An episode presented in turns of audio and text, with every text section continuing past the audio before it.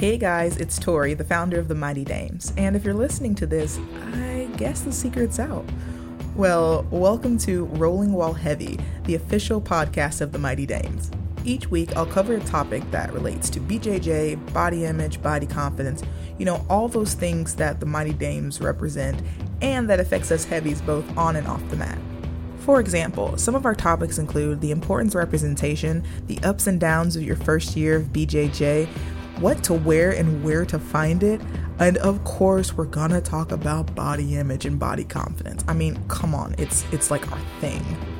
Now, I am by no means an expert, and I'm pretty sure this is gonna turn into about 80% of me rambling on about whatever topic we're talking about. But hey, who doesn't like a good ramble every now and then? It's gonna be entertaining plus informative. It's it's a double whammy. It's a two for y'all. This is this is a deal. You're getting a steal here. New episodes will drop every Thursday, and if you have a topic you want to submit, send it to me.